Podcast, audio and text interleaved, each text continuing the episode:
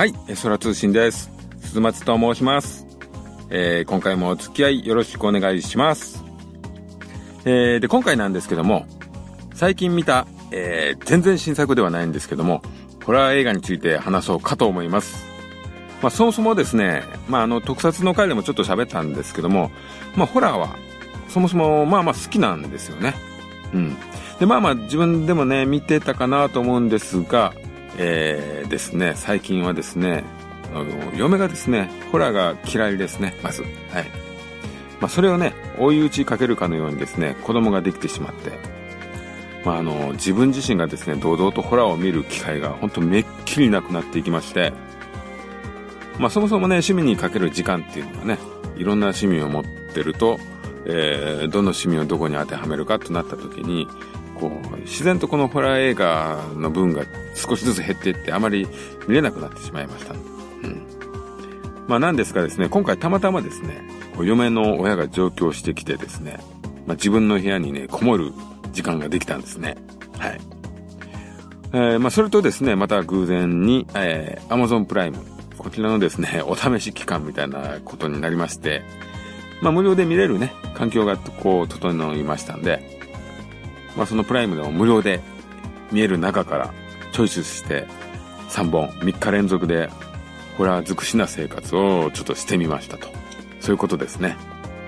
まああの、タイトルの方のね、書いてますけども、えー、今回見たさんぼんは、えー、悪魔の生贄。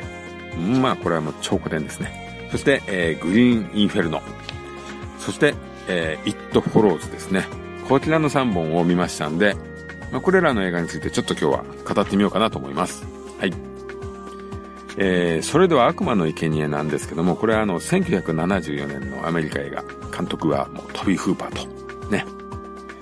まあ、これはもうね、本当に誰でも知ってる名作ですね。まあまあね、あの、私ホラーを好きなんですけども、これはなぜかこう未見でして、えー、というのもですね、あの乾いた感じとかね、そういう話を聞いてたりとか、あとまああの食卓のシーンとかね、ちょっとね、なんかテレビでダイジェスト的にちょっと見たことあるんですけども、あそこ見てちょっと怖いなと思った時があったり、あとあのー、絵がねザラザラしたこうねが画質ですよね、あれがなんか本当に怖いく見えたんですね。はい。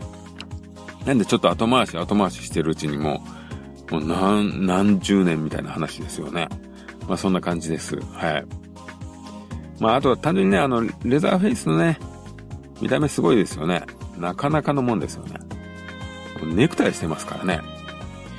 人の皮のマスク被ってるのにネクタイはしてますからね。もうあれちょっと半端じゃないですよね。えー、まあ他のね、トビー・フーパー作品はね、ポルターガイストとか、スペースヴァンパイアとか、スペースインベーダーとか、あとファンハウスも見たかな。まあ、その辺は見てたんですよね。まあ、この映画はね、本当先ほども言ったようにね、画面の質感とかね、その辺が怖そうでためらってたんですが、もう本当にこの回、この、もうついに見たって感じですね。はい。まあ、結論から言うとですね、まあ、ホロワーの映画がね、今の時代に溢れてるんで、まあ、全然普通に楽しめたってとこですかね。まあ、ジェイソンとかもね、結局このレザーフェイスなくして存在しなかったんではなぜよかと。まあ、ゲームの方でもね、最近あのバイオハザードセブンなんていうのをやりましたが、あれは本当そのまんまですからね。まああの、よくね、あの、あるパターンというか、うん、あのヒッピーな感じの若者たちがですね、こう一人ずつこう殺されていくみたいな、減っていくみたいな、本当そういうね、ストーリー本当ド定番ですよね、ホラーでは。まあなんでね、もはや今となってはみたいな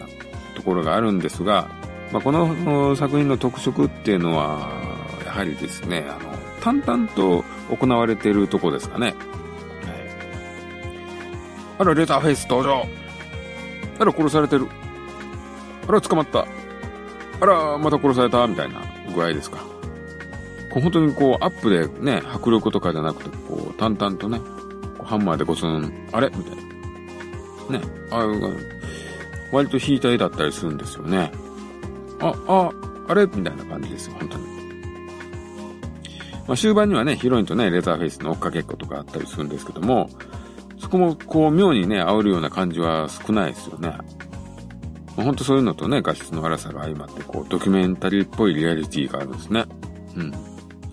まあただこの荒さはあのじゅうろくミリフィルムで撮ったものをこうさんじゅうごミリに変換した際にねなったらしくて、まあ偶然性が働いてたんですかね。どうでしょうか。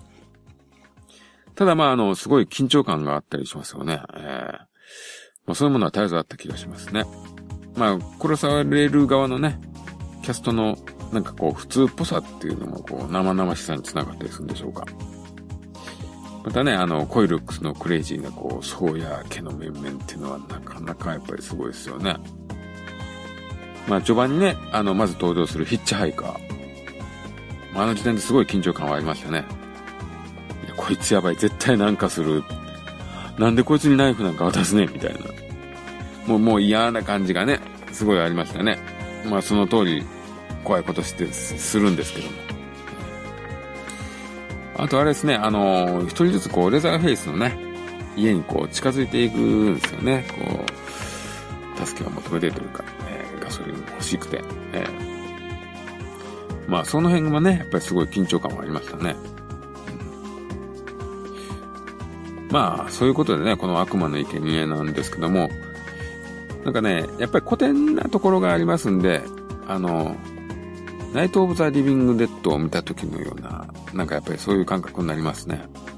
もう教科書のような映画なんかなと思いました。本当にいろんな映画に影響を与えたんでしょうね。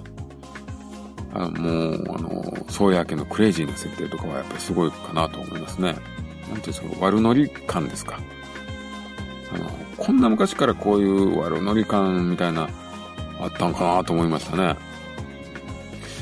レザーフェイスって結構あと実際見るとこれお茶目ですよね。ほんとチェーンソーを持って追いかけてくるからちょっと振り回しながら追っかけてくるから怖いんですけど、なんか声とか変に高くてね、動きも頭もちょっとどんくさい感じありますよね、うん、ちょっと笑えるぐらいですよね、うんまあ、この時代のホラーでもこういうちょっとあのなんていうんですかね斜めの角度から見た楽しみ方ができるっていうね、まあ、この辺もね現代の映画に通じてる気はしますね、まあ、なんで、まあ、結局そんな怖くない部分も意外とね多かったというか、えー、あこういう映画なんだと思いましたね、うん、あと最後のね最後の朝焼けのシーンですか、レザーフェイスのダンスというかね舞というか、あそこはいいですね。あれは作品の評価をググッとこういち段階に段階上げた感じがしますね。うん。まあね、こう見終わるとやっぱりちょっと、まあ、楽しい時間が終わった感はすごくありましたね。えー、なんでね、これにまたこういう映画をまた見たいなと、もう本当楽しい経験をするとこうロスを埋めるもんが欲しいなという感覚にはなりますね。うん。ただね、なんかあの続編とかあるみたいですけど、なんかちょっと違うみたいですね。うん。にはあのトビー・フーパーなんですけどね、まあ、それよりねあのリメイク版っていうのがちょっと前にあったらしくて、それが結構怖いらしくて評判いいですね、まあ、こっちを見ようかなと思いますね、うんまあ、そういう気にさせていただきました。はい、えー、悪魔の生贄でした。えー、続きましてグリーン・インフェルノ、えー、これにせんじゅうごねん公開の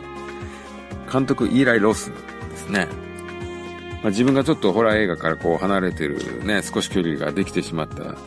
そういう時間の間にですねぐいぐい評価上げてきてますよね。まあで今回ねそのきっかけになったような映画なんですけども、こうあのキャビンフィーバー、これを見ようと思ったんですがちょっと有料だったんでこれは今回ちょっと後回しにさせていただいて、えー、あのグリーンインフェルノの方を選ばせていただきました。まあ、にさく続けてね、あの、悪魔の生贄もそうなんですけども、もうちょっとカニバリズム的な、ね、話がありますね。はい。で、えーまあ、これ、せんきゅうひゃくはちじゅうねんのイタリア映画、食人族をこうモチーフにしているというね、ことらしいんですね。まあ、食人族といえばですね、まあ、自分小学生だったんですけども、結構当時話題になってましたね。なんで言うんでしょう。怖いもん見たさを刺激されましたね、小学生としては。えー、まあ有名というかね、もう話題になった理由の一つは、あの金曜日の夜にね、あの新日本プロレス、こちらがねすごく盛り上がってた時期がありまして、えー、その頃にですね、このテレビをプロレスを見ていたら間にこう シーエム が流れたんですね、この食人族の、えーまあ、そうすると学校中で結構話題になりましたね。まあ、かといってね、これを見に行ったやつはまあ一人いたんですけども、それ以外はもう聞いてないですね。まあ、うちらの田舎ではなかなかあれをこう見に行くっていうのはなかなかねいない で, でしたけども、はい。まあ、その食人族の方はこうフェイクドキュメンタリーって言うんですかね、なんかドキュメンタリー風に撮ってる、まあ作られた映画だったんですけども、まあ、今回はちゃんとねストーリーのあるフィクションとして出来上がって、えー、素晴らしいですね。はい。まあで、今回のこのグリーンフェルノなんですが、これなかなか濃厚な映画だったと思います。うん。これはね、素晴らしい映画かなと。まあ、ストーリーなんですけども、まああの、ペルーのヤハ族の住むね、場所、住んでる場所があるんですね。部族ですね、山の部族ですが。え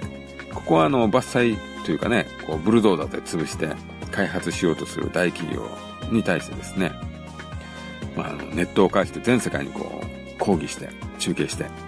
やめさせようみたいなね、そういう活動をしているこう大学生ですかね、あれね、サークルというんでしょうか、まあ、そういう行動をするグループですかね。まあ、そいつらがこうペルーに乗り込んでいくと、まあ、こういうね、なんかね、美しい、一見美しい活動をねするやつに独特のうさんくささってありますよね。まあでもね、この映画の中ではもうただ大半は純粋な気持ちでいいことしようとしてこう参加しているという設定になっておりますね。で、その活動を終えた後にこう主人公たちをね含めたグループの乗った飛行機が墜落してしまうと。で、その墜落してね、まあもうその時点で結構なんか何人か亡くなったりするんですけども、はい、で、その現場に現れたのは彼らが守ろうとしたヤハ族で、そして実は食人族でというね、うんまあ、展開としてその若者グループはヤハ族に捕まって檻に入れられて、まあ、一人ずつ食されていくと、食べられていくっていう話ですね、はい。まあね、これもね、あのー、設定としてはよくあるかもわかんないんですけども、そのグループの中で悪いやつがいたりとか、マリファナ吸ってるやつだとか、まあ、ただただ普通にいいやつとか、そういうね、グループの中でキャラ設定分けとか、そういうことはされてますよね。まあ、この辺の話を聞くと、まあ、ありがちと思うかもわかんないですけども、まあでもそんな悪い、あの、振り分け方じゃないですよね。まあ、この嫌なやつっていうのが、まあ、一人だけという感じだったのがいいんでしょうかね。まあ、その、そいつのせいで、こう、みんなが迷惑被ってる的な感じが良かったのかもわかんないです。まあ、嫌なやつ役のこのね、演じてた人はなかなかいい感じで嫌なやつをやってましたよ。素晴らしいです。はい。まあ、あの、そのグループのね、設定もいいんですけども、あの、ヤハ族の方がですね、結構設定がいいですよね。っていうかもう設定というか、リアルですよね。な、なんですかね、普通こういう話だと、部族のね、狩りをするマッチョな男がこう、残酷な行動をどんどんしていくとか、そういうね気がするんですけども、この映画はですね、こうお年寄りの女性とかね、まあババアさんですか、あとね子供たち、まあそういうのがねいっぱいいてですね、むしろそっちの方が気になるというか目立つというか、でそのね女性たちがもう捕まえたね若造どもをね、もうしっかりこう綺麗に切り裂いて料理していくと。ほんとね、綺麗にこう料理するんですよ。きちんと食べてる。もうね、ほんと調味料とか使ったりするしたりね。この辺はなかなか素晴らしいですよね。まあ、生でね、目玉を食ったりとか、塩飲んだりとか、そういうね、なんかなんか本当に、ちょっとこう、美味しくなさそうなのもあるんですけども、本当に美味しそうな肉料理に見えるものもあったりしますね。うん、この辺がね、あの、あの部族のねヤハ族にとってはですね、本当人間を食べるっていうのはまああまりこう機会のないことで、ちょっとしたごちそうではあるんでしょうけども、まあ普通に食事でもあると、一トを食うことは普通の食事だよという家族にとって、その辺のね描き方がすごくしっかりしてますよね。まあ食人族ではあるんですけども、別に悪いことをしている悪者ではなくてですね、もう本当ただの食事とね、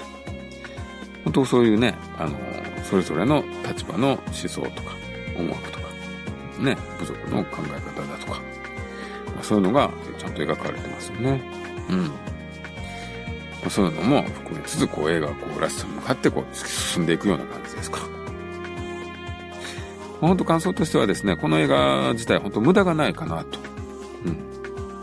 ん。絵的にもですね、すごくこうクリアなものを感じますね。あの、綺麗ですね。絵も綺麗だし、大自然は綺麗ですし、まあ、ゴアな描写とかもね、こう適量かなと思いますね。まあ、あのー、ね、えぐい、本当にえぐい、こう、人体のね、人体の解体ショーじゃないですけども、目の当たりにしてるというね、そういう恐怖、その仲間がこう裁かれていくような恐怖っていうのをですね、まあそういうのをこう表現するためにはやっぱりゴアなシーンもこうないと、本当にリアルに伝わらないですよね。うん、目の前でこう、バラバラにされていくっていうね、これなかなかすごいとこなんですけども、ただまあそんなにね、多くもないですし、これは必要な場面として本当に入ってるかなっていう。まあこの映画も、さっきほどの悪魔の生贄もそうなんですけど、本当もう女性のね、絶叫がすごいです。もうもう本当にもうずっとキャーキャー言ってますわ。うん、まあ悪魔の生贄もね、あの、捕まって椅子に縛られてるあたりから、もうずっと絶叫ですからね。まあ、今回もずっとこう檻から出されて誰が殺されるんだろうみたいな感じからもうずっとキャーキャーキャーキャーですからね。ああ、そんななかなかクリームな感じなんですけども、えーまあ、結論ですね、えーまあ、これはかなり自分にとってはいい映画だったかなと思いますね。もう グ, グロいのは嫌とかね、そういう人は本当見ない見なければいいかなと思います。まあでもね、この世界でね、こういう状況だから、グロなんですよっていうね、まあ通常、普通に描かれてると。えー、まあメッセージ性とかもね、まあありますよね。なんかそういう批判的な、運命批判というかなんか、運命批判というよりむしろね、そういう活動の批判とか、うん、そういうなんかそういうところは感じますよね。まあ、監督のね、こう撮りたい表現したかったことっていうのはちゃんと画面に出ている映画ではないかなとは思いますね。うん、本当ね、このイーライ・ロス監督っていうのはどんどん出世してですね、ホラー映画以外もバキバキ撮り始めておりますが、このね、レ, レベルで撮れる人っていうのはですね、もうずっとホラー撮ってほしいんですけどね。まあまあ、なかなかね、まあ、難しいところでしょうか。うん、まあ、とりあえずね、あのキャビンフィーバーを私は見なきゃいけないなと、そういう思いにさせていただきました。うん、はい、そんなとこですね。はい。えー、続きまして、イットフォローズ。これ日本ではですね、にせんじゅうろくねん公開ですか。監督脚本デビッド・ロバート・ミッチェルという方ですね。この方はまだあまり他の作品というのは撮ってないでしょうか。に、さんぽんだった気がしますね。まあ少しね、現代的な、今時な映画も見ようかなと思って。で、評価もまあまあ高かったんで、これ選びました。まあ見た感じ本当にまあ、今風かなとは思いましたね。で、まあストーリーは、えー、まあ性交渉を行うことで、まあ感染というか、相手に移るですね。何が、えー、それです。それ。イットですね。それがフォローしてくるんです。ついてくると。ついてくるそれということですね。で、それに追いつかれると殺されてしまうと。それって何ですかっていうね。それはあの自由にね、様々な人に姿を変えてついてくるんですね。まあ、よくわかんない人でもあったり、知ってる人にもなってしまう時がありますね。はい。まあ、それはですね、決してこうまあ走ることはないんですね。ゆっくり歩いてくる。まあそれがね、まあ歩いてくるんですけど、まあね、なかなか家の中でいたら気づかなかったりとか、そういうことがあるんですけども、まあ、なんでね、歩いてくるだけなんで、まあ、自転車とか自動車で軽くこうね、一時的に巻くことをね、簡単にできるんですね。うん。で、まあ、性交渉をすれば他の人に移せると。ただですね、これ移した相手が死んでしまうと、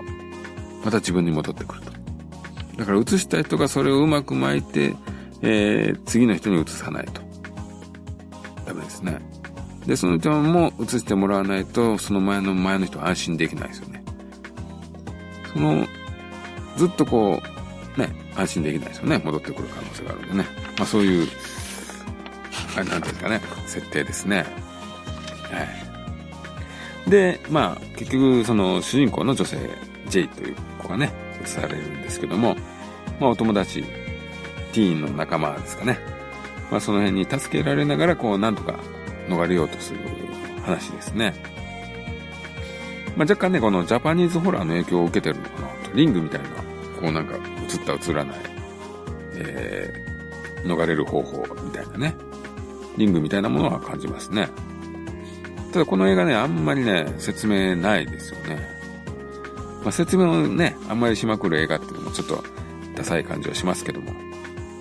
まあ、ただね、これね、うーん、まあこれほんとね、このなんていうんですか、難しい見る側のね、受け皿の問題とかそういうことではなく、本当に説明なしな気がするんですよね。まあこれネタバレにはちょっとなっちゃうんですけども、この映画の核にある部分なんでちょっとね、喋ってしまいますけども、まあそれがね、まず本当に何だかわかんないんですよ。これね、なぜ性交渉で移るかもよくわかんないですね。まあね、ここの説明がないとですね、これ本当ね、ただその設定が都合良かったのかなとしか思えないというか、まあそういう見方をしちゃいますね。セックスというこの刺激的な絵がね、みんな大好きなラブシーンが多く映るからいいじゃないですかみたいな、そんな感じに思えちゃうんですよ。えー、まああのね、ちゃんとあの説明することがね、必ずしもいいとは全然思わないんですけども、いや、あの例えばね、ゾンビものの映画ってね、なんでこうなったかなんてもう理由がね、わからなくてもよかったりするじゃないですか。まあ、その中でそうなってしまった世の中でどう生きるかとか、その中でこう集団のね、人間関係がどうなってしまうのかなとか、そういうところがこう結構重要だったりするんですよね。まあでもこの映画です映画はですね、根本的な理由がわからないとね、もうセックスというこの密的な美味しいね、設定だけを使ったずるいちょっと映画に思えちゃったんですね。うん。まあ、作った人の頭の中にはね、この、それが何なのかとか、ね、そういうのがね、ちゃんと描いてはいるんでしょうね、頭の中には。でもそれをちょっとね、見る側にもね、教えていただきたかった感じですね。うん。まあ、謎でね、よくわかんないっていうことでね、謎で引っ張る作品っていうのは、これ説明してしまうと大したことない可能性もあるんですけどね、もちろんね。ただね、あの、あの、完成度はね、この映画ね、すごい悪くないですよね。うん。まあ、あの、キャストの人たちもね、まあまあ、いいですよね。うん、悪くないです。雰囲気もね、すごくいいです。すごくこう、落ち着いた。やっぱりね、あの、これ、イットが走ってくる、それが走ってくる映画だったりすると、やっぱり、ね、ちょっとあのテンポの速い煽りとかになるんでしょうけども、もう歩いてくるという不気味さが、この物静かなね、感じを、落ち着いた空気っていうのを出すんでしょうね。うん。こう音楽もなかなかね、こう、激しくなく静かな音楽でね、これなかなか不安感を煽る感じで良かったです。はい。ただね、これちょっとなんか評価良すぎないかなとは後で思いましたね。なんでしょうね、この評価。こう、うーん、まあちょっとね、こう、透かしたんじゃないですけども、クールな映画感はあるんでね。まあ自分がね、こういう、ただこう、やっぱりちょっとおしゃれで、こう、スパッとナイフで切られるような感じより、こう、グーで殴られるようなね、映画の方が好きなのかもしれないですね。ええ。なんでまあちょっとね、自分的には違ったかもわかんないですね。そうそうそう、あの、それ、この映画のそれってね、あの物理的な攻撃が効いたりするっていうかね、銃で撃てたりするしね、本当に幽霊のようで幽霊じゃないんですよね。なんか今ちょっと思い出したんで、はい、言いました。はい、まあまあでも、うーん、うん、正統派がいいなら、この映画楽しめるんじゃないでしょうか。はい。まあ、こんなところですかね、今回はね。ね。以上、最近見たホラー映画でした。皆さんもね、おすすめありましたら、ぜひよろしく私に教えてください。おすすめ監督、おすすめ作品、おすすめ作品。まあ、この辺があれば、私にどしどしお手寄りください。ね。よろしくお願いします。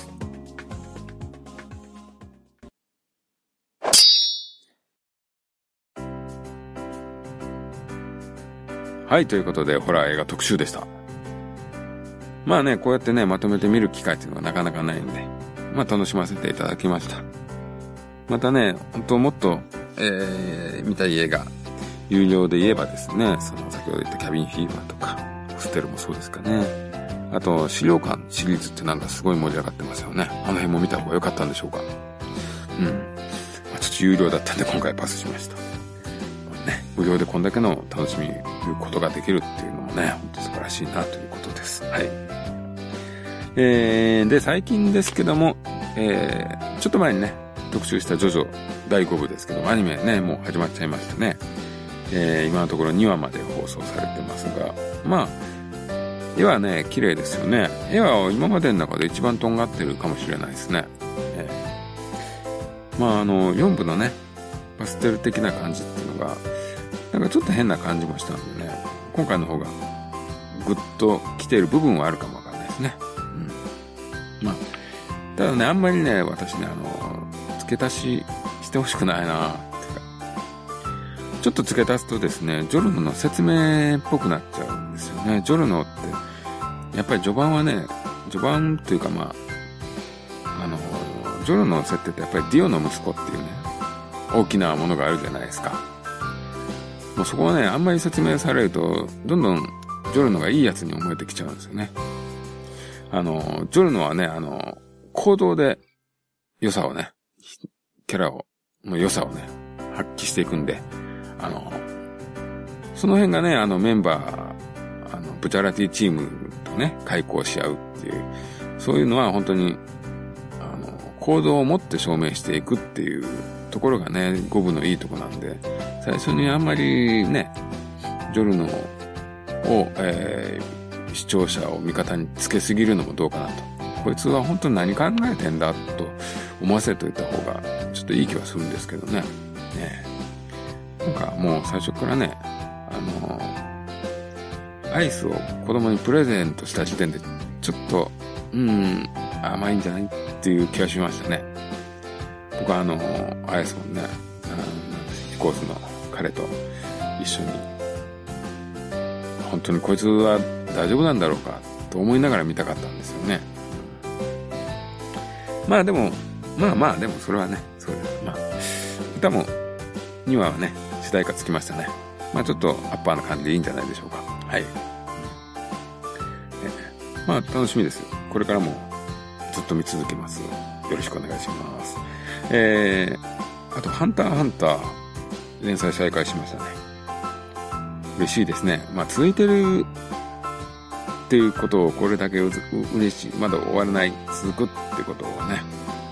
喜びとして実感できるっていう。本当変わったもん作品ですよね。うん。まあ、本当に頑張って連載してください。なんかね、ちょっとね、あの、と言いつつね、コミックス最新刊出たんですけども、その前のやつを読み終わってなくて。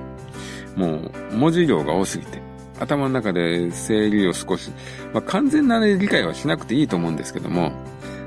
少しずつ進んでうーんって考えながら読んでてもう全然前に進まないです。でまたちょっと戻って読み返したりするんですね。これなかなか本当に大変な漫画ですね。えー、出, 出演じゃないやね、まあ、キャラが多すぎて一気に増えまして、これは整理していくのが大変ですけど、はいただまあちょっと読んでも面白いですよね。ほんのちょっと読んでもうおすげえ、なんかこの漫画すげえと思いますよね。こういうことを感じられる漫画を読めるっていうのは幸せですね。本当に私どもが若い頃なんていうのはね、少年だった頃っていうのは本当にキャンプの漫画になって本当に努力、友情、勝利でしかなかったですからね。死んでも生き返るっていうね、そういう漫画しかなかったんで、今こういうことが読める少年たちっていうのは本当にいいですね。はい、はい、まあ、今回こんなとこでしょうか。はい、ではまた次回会いましょう。さようなら。